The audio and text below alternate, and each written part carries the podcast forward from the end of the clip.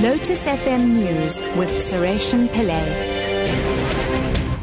Good morning. Eskom says it will give feedback today about the state of the country's power network.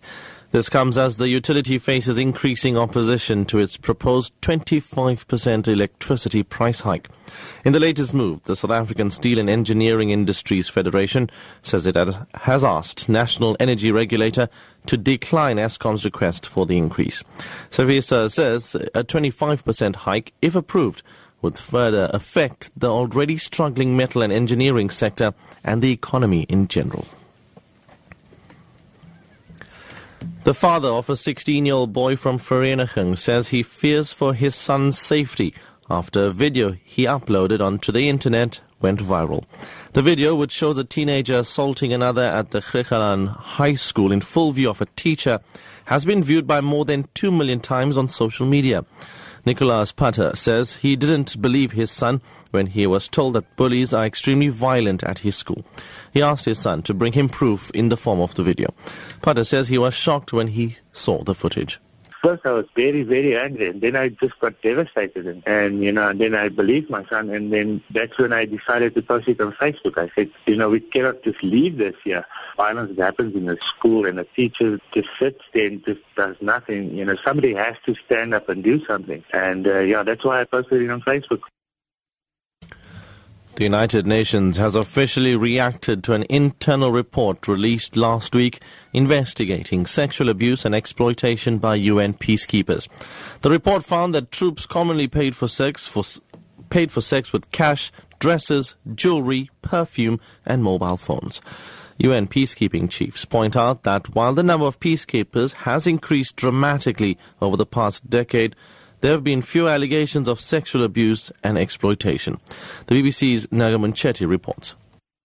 The United Nations has been facing mounting criticism in the face of allegations that UN peacekeepers sexually abused hundreds of people in both Haiti and Liberia, exploiting the very people they were sent to protect.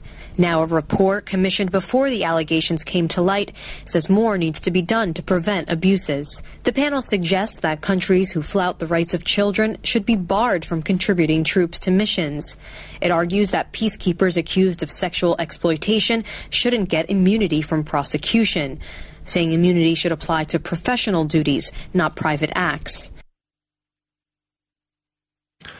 And finally, five Irish exchange students and one other young woman have been killed after a balcony collapsed in the U.S. university city of Berkeley, California.